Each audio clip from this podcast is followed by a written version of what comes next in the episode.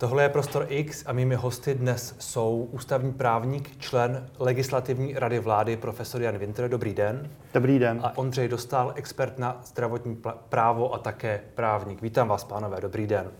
Dobrý den. Dnes se budeme bavit o novele pandemického zákona. Povězte mi, pánové, potřebuje tahle země v tuhle chvíli tento zákon, pane Vintre?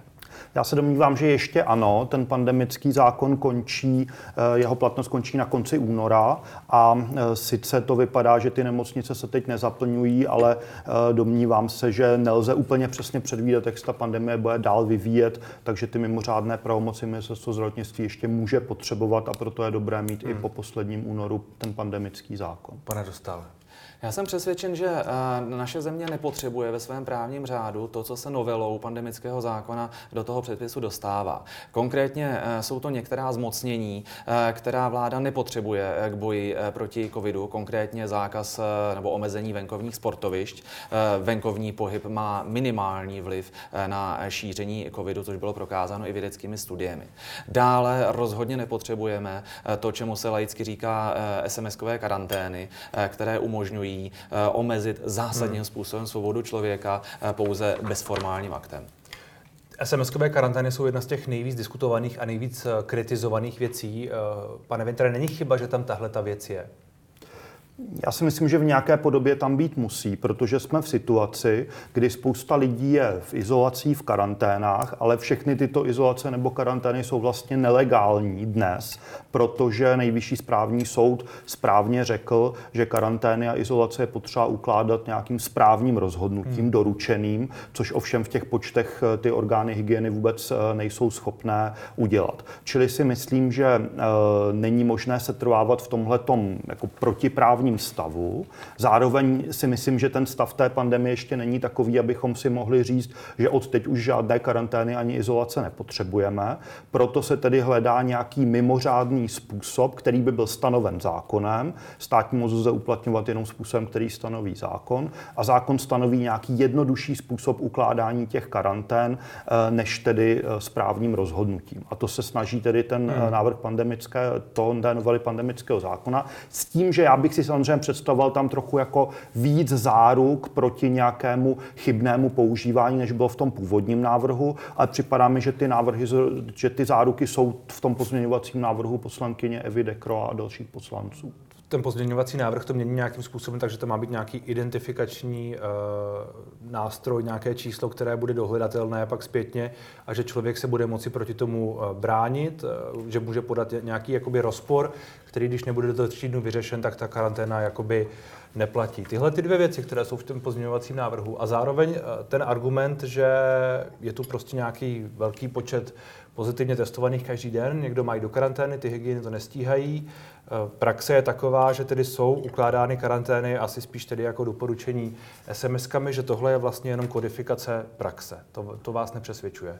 Eh, ne, protože ta praxe je chybná. A to musíme šířeji si říci, co vlastně jsou eh, izolace a karantény a k čemu slouží a jak jsou upraveny v tom starém zákoně o ochraně veřejného zdraví, který platí teď.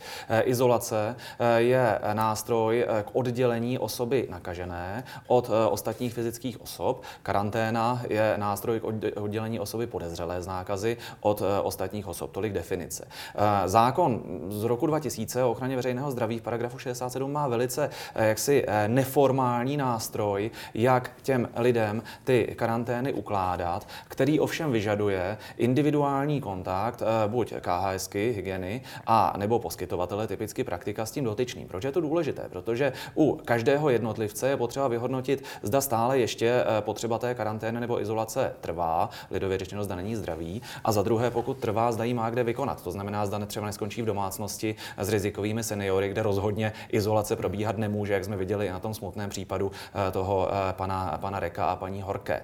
A tyto věci z povahy věci hmm. nelze dělat automatizovaně. To je horší než nic dělat je automatizovaně. Z toho důvodu by se vláda měla soustředit spíše na to, aby manažersky zvládla eh, informování a individualizaci těch karantén. Protože to, co si teď vnáší do právního řádu. Ale pokud je, pokud je denně 10 tisíc, 20 tisíc, 30 tisíc nakažených a všichni, ně, někteří z nich nepochybně někoho potkali, uh, asi to není technicky možné. Uh, ovšem v tomto případě si také věci musíme... Pak by tedy neměly být žádné izolace a karantény. Takhle, musíme si říct, jestli v tento moment zejména karantény, eh, ve kterých končí zcela zdraví a negativně testovaní lidé, jenom proto, že potkali zcela zdravého pozitivně testovaného člověka, což je naprostá většina případů, těch lidí z, příznaku, z příznaky je skutečně minimum, tak jestli je to vůbec hmm. důvod k těm karanténám, které zásadně narušují ono je pravda, že, ono je pravda, ono je pravda, že uh, to, jak fungují karantény, je, je furt jako debatováno a to se možná taky bude nějakým způsobem měnit, aspoň co jsem zaznamenal eh, debaty lidí, kteří o tom budou rozhodovat. Pane, pane Vintre, to, co říká pan, pan Dostál, tedy, že, že to není potřeba, eh, jak se na to díváte? No já si myslím, že uh, jako souhlasím s tím, co, co, co říká uh, pan doktor Dostal ohledně toho, jak fungují ty karantény a izolace podle toho zákona o ochraně veřejného zdraví. Zároveň já souhlasím s vámi, že jako není možné, není v silách tedy státu každou tedy tu karanténu a izolaci individualizovaně nějak jako, jako vyhodnotit a, a udělit. To Čili... není ani tak můj názor, jako to je spíš argumentace pro to, proč se to vůbec dělá ze strany ministerstva zdravotnictví zdravotnictví. Uh, Jasně. No a teď si myslím, že tedy e, nějaké karantény a izolace potřebujeme. Souhlasím s tím, že jich v poslední době už jako je příliš, že jako řadu z nich e, považuji už za e, jako nedůvodné, ale je to tedy můj laický názor, že ne, nejsem žádný epidemiolog. E, připadá mi, že v téhle fázi pandemie, že tedy to množství těch karantén jakože je neodůvodněné. Nicméně e, mám za to, že nějaké karantény a izolace ještě potřebovat budeme a potřebujeme tedy nějaký nástroj, jak je ukládat v souladu se zákonem. A, a ten nabízí chvíli... ten, ten pandemický zákon. Ten a jinak než tím pandemickým zákonem se to podle vás řešit nedá? Podle mě se ukázalo, že to nejde, protože by každému muselo být doručeno tedy nějaké rozhodnutí, což chce i nejvyšší správní soud a to prostě se ukázalo, že není v silách těch, těch hygien. Hmm. Podle, jak by to tedy pak bylo, pokud, pokud nejsou žádné jiné alternativy? Eh, rád bych připomněl, že v tom roce 2000 se ten nástroj pro ukládání karantén napsal tak neformálně, jak je to možné, aby stále ještě byl zachován jejich účel. Tam stačí předání toho dokumentu, nemusí to jít poštou, nemusí to jít datovkou, nemusí to dělat pouze hygiena, můžou to dělat i praktici. A co považuji za smutné, je, že v tento moment ani praktičtí lékaři u svých zhruba 1500 registrovaných eh, pojištěnců, ani KHSky nemají zvládnout ten, zvládnout zvládnutí ten svůj rajon, tak aby k ním byli schopni třeba i s pomocí e, nějakých asistenčních služeb, které stát má no, zařídit no, manažersky, k těm ta hmm. rozhodnutí individualizovaně dostat. Já, já jsem vnímal, já jsem vnímal uh, vyjádření řady praktiků z posledních týdnů a uh, oni úplně nepíšou, že by neměli co na práci. Tam ty, ty diskuze jsou hodně o tom, že tím vším, co vlastně na praktiky do, doléhá, ať už, to, ať už to je předepisování PCR testů pro neočkované například, ať už to je uh, očkování a samozřejmě vše, běžná praxe, kterou oni musí dělat, takže prostě ten čas jako není úplně eh, nepřihazují ho. Eh, velmi správně, ale toto je další bod kritiky vůči ministerstvu zdravotnictví, hmm. které by velmi snadno mohlo část těch činností praktiků delegovat na jiné odbornosti. Konečně se třeba zavádí očkování v lékárnách. Jo? Eh, stejně tak eh, je možné, aby spousta formálních věcí, ty, ty všechny ty papírky od doktora, které se dělají, tak aby se buď pozdrželi nebo zrušili, protože to k ničemu. Aby se ti lékaři mohli skutečně v pandemii soustředit na to, aby se starali o ty rizikové, kteří jsou v karanténách nebo v izolacích, a aby jim ušili na míru, eh, co je potřeba udělat. Není to prostě zjednodušení si práce, které může být jednoduše uh, zneužito, když na to dojde?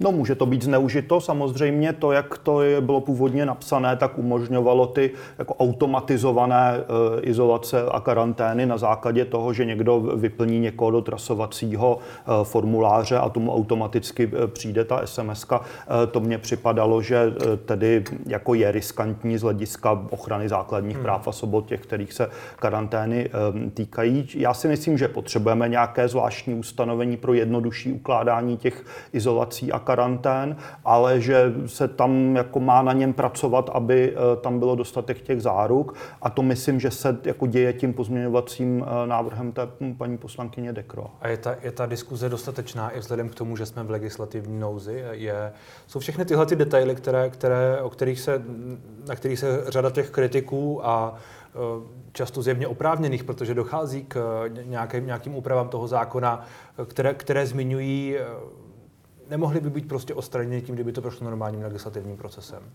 Eh, bylo by to samozřejmě lepší v normálním legislativním procesu, nicméně není na to čas, protože eh, je potřeba tu novelu pandemického zákona schválit eh, tak, aby vyšla ve sbírce zákonů před koncem února, protože na konci února potom už ten dosavadní pandemický zákon končí.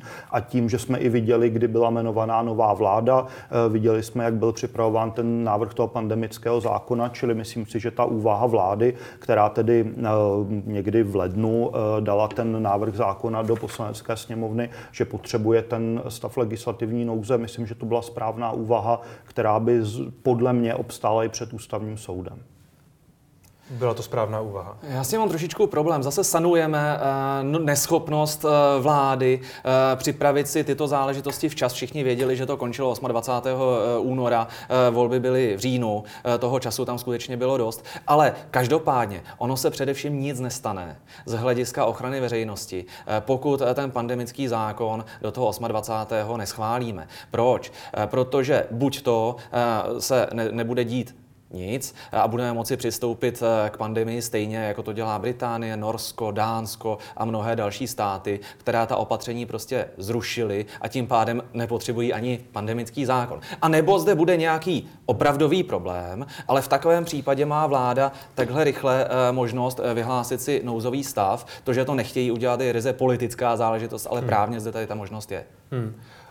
Jenom drobná poznámka je rozdíl mezi námi a těmi zeměmi třeba v tom, že Dánsko má dvojnásobný počet uh, proočkovaných s tím boostrem, s tou třetí dávkou, má víc proočkovaných uh, druhou dávkou. Možná, možná, že to je trochu rozdíl rozdíl v situaci, který jim rozvazuje eh, ruce, aspoň tak i oni sami argumentovali. Eh, není pravda, že se dá využít nouzový, nouzový stav? Nouzový stav se určitě dá využít, ale já to neberu jako argument pro to, proč nelze použít ten stav legislativní nouze. Nouzový stav vnímám jako tedy jako vlastně výjimečný stav, jako nějaký mimořádný e, nástroj na nějakou jako překvapivou mimořádnou situaci, kterou je potřeba řešit. Nouzový stav z mého hlediska je, z hledis, je pro základní práva a svobody občanů velmi nebezpečný, eh, je možné v něm vyhlašovat ty lockdowny, je tam velmi slabá ta soudní kontrola těch hmm. krizových opatření vlády. Soudní kontrola, kontrola to je něco, co nějakým způsobem eh, kodifikuje i ten pandemický zákon. To je podle vás dostatečné a právě tahle ten, přes, ten přeskum těch případných opatření v rámci nouzového eh, stavu je podle vás problém? Přesně tak. Jo? Ten pandemický zákon, jeho hlavní výhodu vidím v tom, že zavedl z mého hlediska funkční systém eh, soudní kontroly, jednoinstanční eh, kontrolu před nejvyšším správním soudem, která funguje. Nejvyšší správní soud už asi 45 těch opatření nebo jejich částí by prohlásil za, za nezákonná, čili jako funguje, provádí tu kontrolu relativně rychle, tak takže pandemický zákon mě skýtá mnohem větší míru ochrany než ten nouzový stav, kde vláda vydává tedy ta krizová opatření vlády, což jsou právní předpisy, které jednotlivec napadnout nemůže. Může napadnout jenom skupina poslanců nebo senátorů. Vláda má vždycky 30 dnů na vyjádření, žádné to opatření 30 dnů nepřežije, takže než se to dostane k ústavnímu soudu, tak už to vlastně ústavní soud nemá o čem rozhodovat. Čili ta soudní kontrola eh, těch opatření v nouzovém stavu je mimořádně špatná. Hmm. Není tohle silný argument pro jak ten pandemický zákon a nějakou jeho kodifikaci, tak proti nouzovému stavu? Já plně souhlasím s panem profesorem. Ten přínos eh, v té soudní kontrole byl obrovský, ale eh, tento jaksi provizorní zákon už nemusí být nosičem jediným tohoto řešení. My můžeme bez větších problémů promítnout tuto soudní ochranu jak do krizového zákona pro nouzové stavy, tak do zákona o ochraně veřejného zdraví, který by byl tím obecným pandemickým zákonem i pro jiné pandemie a který bychom takto vylepšili. A to se dá udělat třeba do března, do dubna, čili za předpokladu, že bychom byli schopni k pandemii přistoupit stejně jako třeba ta Británie nebo to Dánsko eh, a opatření pro tuto vlnu odpískat, včetně covid pasů, eh, tak v takovém případě bychom měli dostatečný časový prostor připravit se na případné další pandemie. To ale eh, část odborníků minimálně ministerstvo zdravotnictví nechce dělat, protože tvrdí, že na to je ještě příliš brzy. Já jsem byl uh, účastníkem debaty v neděli velice zajímavé mezi špičkovými odborníky uh, a ti se shodli, že ani plošné testování, ani ten systém ON není něco, co by v tento moment bylo schopno bránit šíření a z toho důvodu není důvod tato opatření udržovat.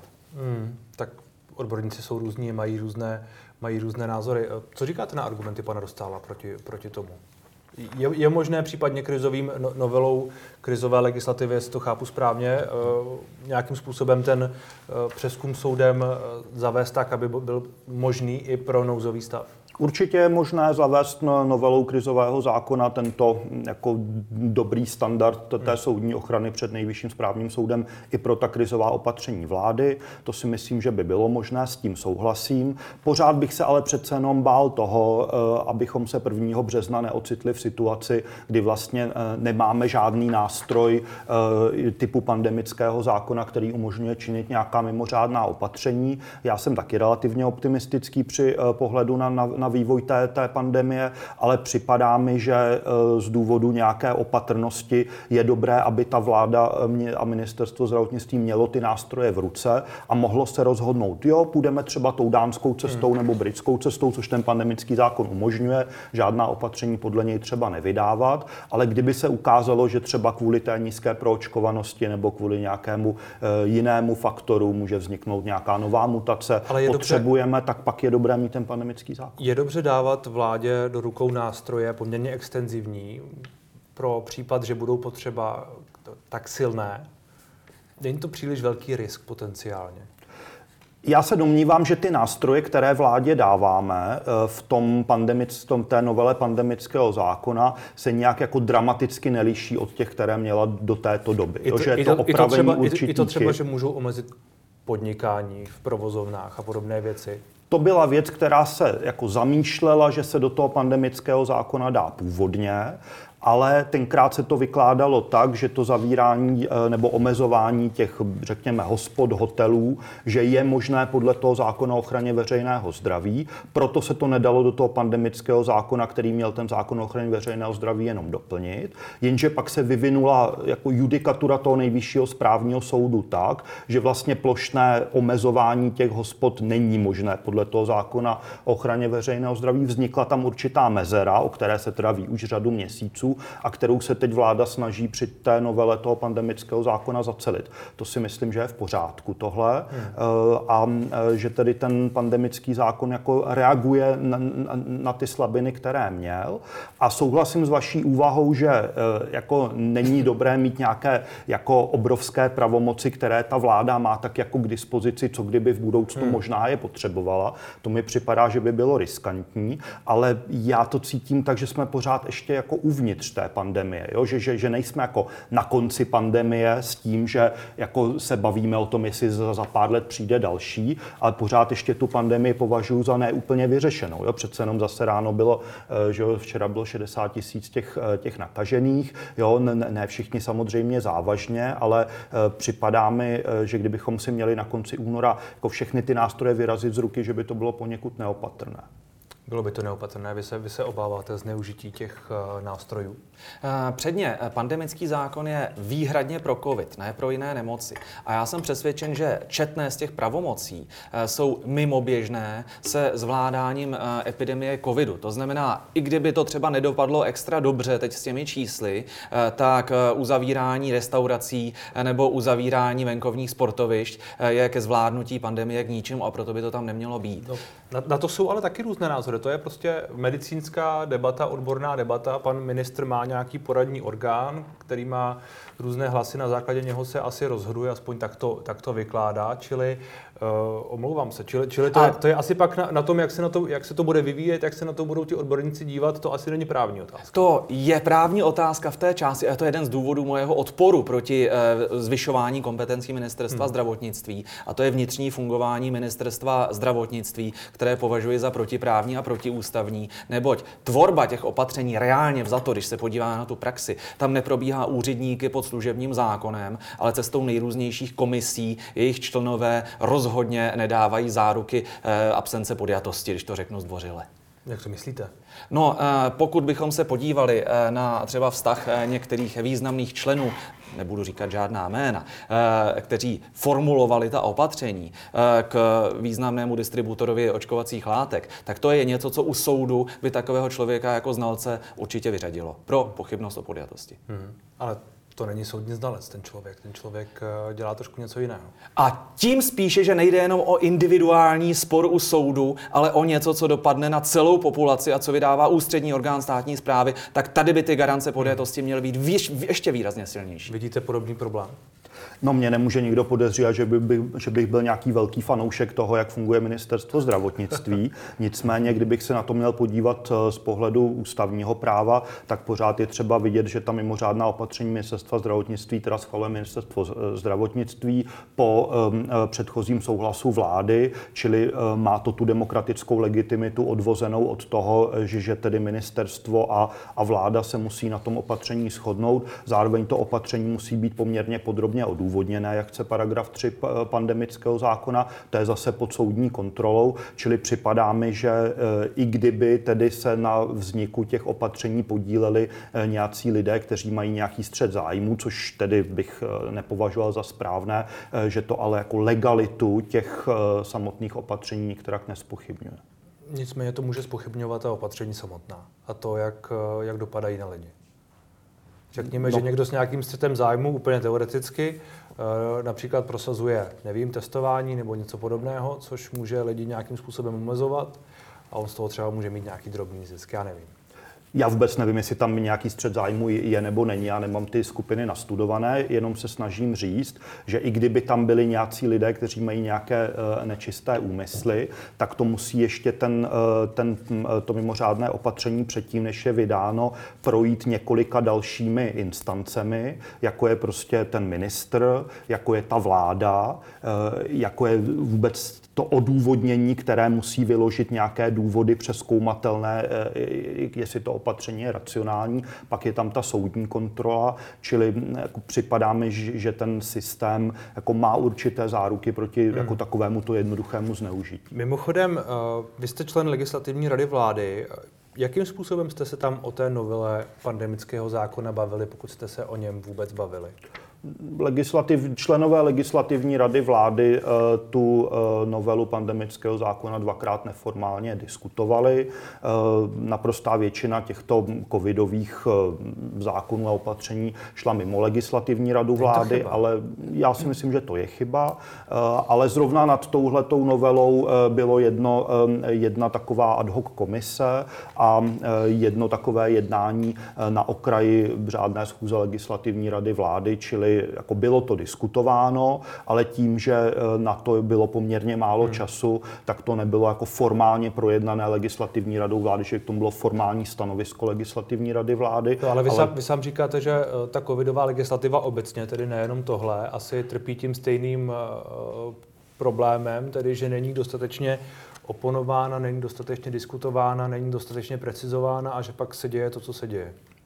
Ano, já si myslím, že se to uh, řada těch předpisů uh, uh, připravovala v příliš velkém spěchu, že by se nic nestalo, kdyby byla vydána třeba o dva nebo tři dny později a kdyby třeba mělo buď ministerstvo zdravotnictví nějaký svůj uh, jako malý sbor, uh, sbor právníků, nebo kdyby to právě chodilo do nějaké třeba komise legislativní rady vlády, aby to skutečně mělo i tu právní oponenturu. To, že jí to nikdy pořádně nemělo, si myslím, že byla chyba, která vedla jako k řadě těch uh, problémů a protiprávností, které se v posledních dvou letech ukazovaly. Hmm, tady asi budete s panem profesorem Mintrem souhlasit, předpokládám. Naprosto a rád bych dodal, pan profesor má naprostou pravdu, pokud jde o formální eh, přijímání těch předpisů, ale po věcné stránce jsme viděli, eh, jak je ministerstvo eh, málo rezistentní vůči lobbingu, viděli jsme, jak marně bojovali eh, i pánové jako Blatný nebo Arenberger eh, nebo i další eh, proti tomu vlivu, jak byla vydávána zjevně protiprávní opatření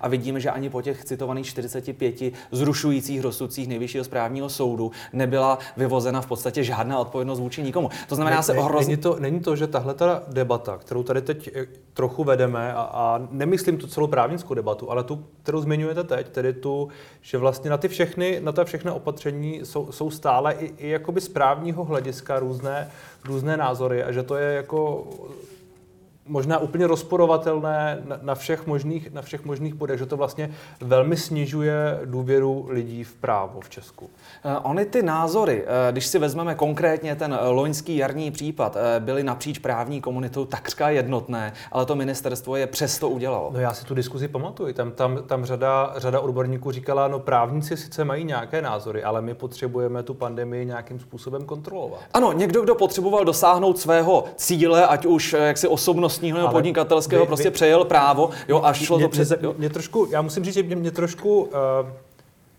já nevím, jestli, jestli, jestli je dobře tak zdůrazňovat potenciální osobní cíle, jako, jako motivaci pro jakákoliv opatření víc než třeba ty cíle uh, pandemické, řekněme. A... Jestli je z vašeho pohledu správně, jak si všechna ta rozhodnutí, která probíhala, mít a priori za špatná, protože někdo mohl mít nějaké vztahy, i když to reálně mohlo té situaci pomoct. Já můžu říct si tolik, že loni v Dubnu bylo zcela jasné, eh, že to, k čemu byl donucen eh, pan ministr Arenberger vydat, takže je protiprávní. Co, co specificky myslíte? Šlo o omezení těch, jak se tam bavilo o těch fotbalistech, kolik smí být na hřišti. Jo, šlo o omezení volného pohybu, eh, v podstatě omezení, omezení sportovišť, eh, uzavření škol o několik eh, týdnů déle, než bylo potřeba a tak dále a tak dále, co tehdy protlačil MESES, tak to jsme věděli a, to, a taky se to stalo, že to, že to nejvyšší správní soud zruší. Jo, ale prostě to, ale ten úřad mohlo se... to být potřebné.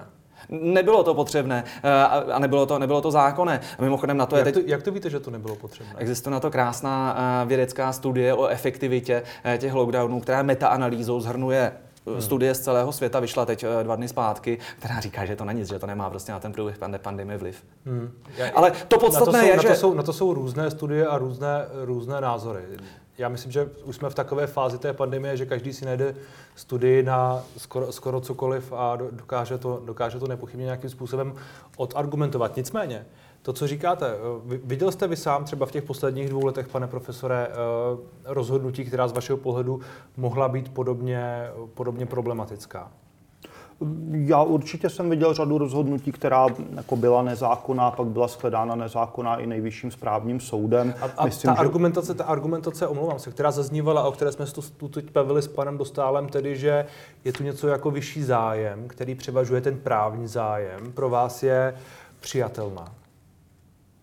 Ehm, pro mě to není přijatelné. Pro mě v právním státě má všechno probíhat podle práva. Umím si představit, že když je ta pandemie úplně nová a, a nevíme, co se děje, eh, takže eh, spíš eh, z hlediska opatrnosti bude ten stát postupovat tím způsobem, že bude využívat ty své možnosti dané třeba nouzovým stavem spíš výrazněji. Soudy zároveň budou jako spíš zdrženlivé v tom, aby to té vládě rušili a tím letím způsobem se pořád ještě držíme někde jako v mezích práva, ale, ale, ale ta kontrola je, je poněkud méně úzkostlivá, protože řešíme nějakou neúplně jako eh, představitelnou situaci. Hmm. Pokud ale ten čas dál běžel eh, a eh, bylo stále víc poznatků o tom, jak ta, jak ta pandemie funguje, tak si myslím, že třeba já jsem dost kritizoval to počínání ministerstva právě v době toho ministra Arena Arenbergera, že mně připadalo, že oni skutečně vydávali některá ta eh, mimořádná opatření před, jako v situaci, kdy teda vlastně věděli, že, že to je nezákonné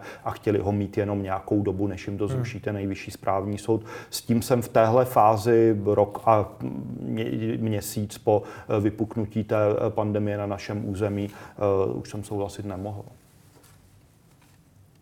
Tak je to ale docela velký problém v těch posledních dvou letech, protože to, co říkáte vy a to, co říká pan Dostal, na čem se tu tak trochu, aspoň částečně shodujete, to asi viděla řada lidí a pak ta důvěra v právo a v právní stát možná prostě je trochu otřesena. Já bych to měl dvě relativizující možná v, poznámky. Možná v instituce, eh, řekněme. Jo, já bych to měl dvě relativizující poznámky. První je ta, že přece jenom já věřím eh, ve schopnost eh, toho systému se jako sám opravovat. Jo, že přece jenom ta série těch rozhodnutí nejvyššího správního soudu vedla k tomu, že ministerstvo upravilo tu svoji praxi, to znamená ta nezákonná rozhodnutí některá, která byla zrušena, pak už nevydávalo, některá špatně odůvodněná opatření lépe odůvodnilo, třeba pokud šlo o tu problematiku problematiku těch protilátek ne, ne, nebo těch roušek. To znamená, myslím si, že, že ta kvalita těch opatření a jejich soulad s právem se postupem času zvyšoval. To, to, to, je, to je první poznámka.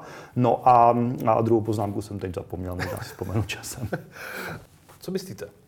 Já si myslím, že jsme došli k velice zajímavému a důležitému závěru, eh, že alespoň můj hmm. odpor hmm. proti eh, novým kompetencím v pandemickému zákoně není ani tak eh, motivován jejich protiústavností, ale mojí hlubokou nedůvěrou v ministerstvo zdravotnictví jako instituci. Takže, takže docházíme k tomu, že to je o víře. Vy věříte, že, že tady je uh, samoopravovací schopnost to, toho celého, těch všech těch institucí nějakým způsobem to dělat špatně a pak to dělat dobře?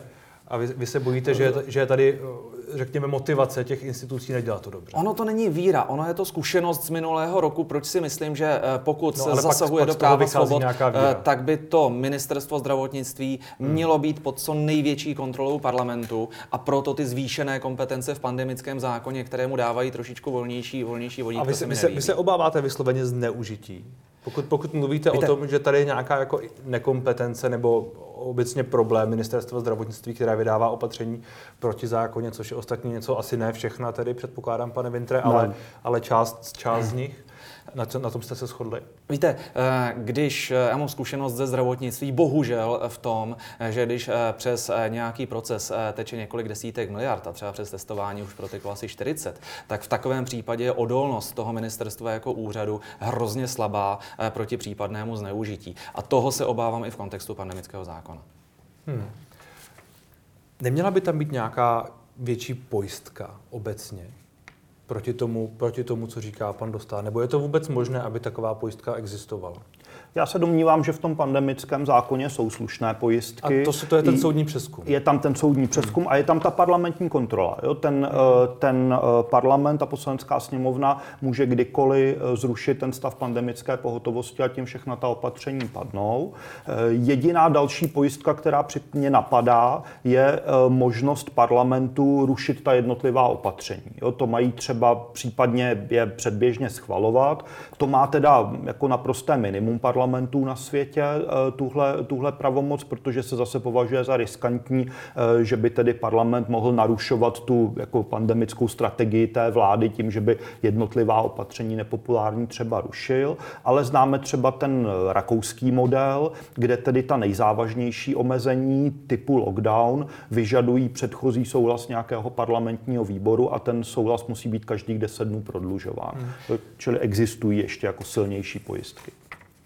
Poslední věc, která úplně nesouvisí s tím zákonem, nicméně souvisí s jeho projednáváním, a to jsou a, ty šibenice, které se objevily na některých protestech včera na Malostranském náměstí a předtím taky vy se úplně usmíváte, pane Dostále. E, co na to říkáte, že, že, že ty protesty jsou formulovány takto? Já chápu, že včera to bylo v rámci nějaké nějakého pointu, který tam zazníval, že ty šibenice jakoby znázorňovaly ten pandemický zákon a co všechno obětujeme, ale není tahle ta symbolika používa, používaná už opakovaně za hranou. Já jsem přesvědčen, že symbolika šibenice obecně vhodná není, ale překvapuje mě, jak moc eh, média věnují pozornost tady tomu hmm. a třeba zcela zanikla v médiích eh, obrovská demonstrace naprosto pokojná, která proběhla na Václavském náměstí. Které jste se účastnil. Které jsem se účastnil a skutečně... Sledím, že oni víte. Eh, byla to, ale byla to úžasná zkušenost, protože hmm. skutečně jsem měl možnost mluvit ale s lidmi. Já by, nemám pocit, že by, že by zanikla. Já jsem viděl, že v řadě médií byly, ČT24 z toho dělala vstupy, viděl jsem on, online na na, na iDnesu, myslím, a na dalších webech, že já si nemyslím, že by to zaniklo, že by se tomu lidé nevěnovali. To jo, ale z hlediska důrazu eh, se mnohem víc věnuje prostě pozornost toho, že někde tady přivezli šibenici jako před eh, Tak když, postav, když postavíte šibenice před poslaneckou sněmovnu. No ta Bene, když tam, když tam teďka obě, jako věší skutečně ekonomiku a zdraví a spravedlnost, což jak jsme si řekli, jestli, jestli, jestli, vypadá, jestli by nebylo lepší tam ne. ty šibenice nevozit. Ne, byla, jako, byla, byla lepší jiná symbolika, hmm. ale skutečně musíme jako věnovat pozornost tomu, že tady je společenský konflikt, že lidé už trpí určitou beznadějí z toho, eh, o čem si tady celou tu dobu povídáme a ta frustrace prostě narůstá a je potřeba ji překonat tím, že buď opravíme zákon, anebo eh, opravíme fungování institucí a začne se nám dodržovat služební zákon. Hmm. Eh, co říkáte na tu, na tu polemiku o, o těch šibenicích?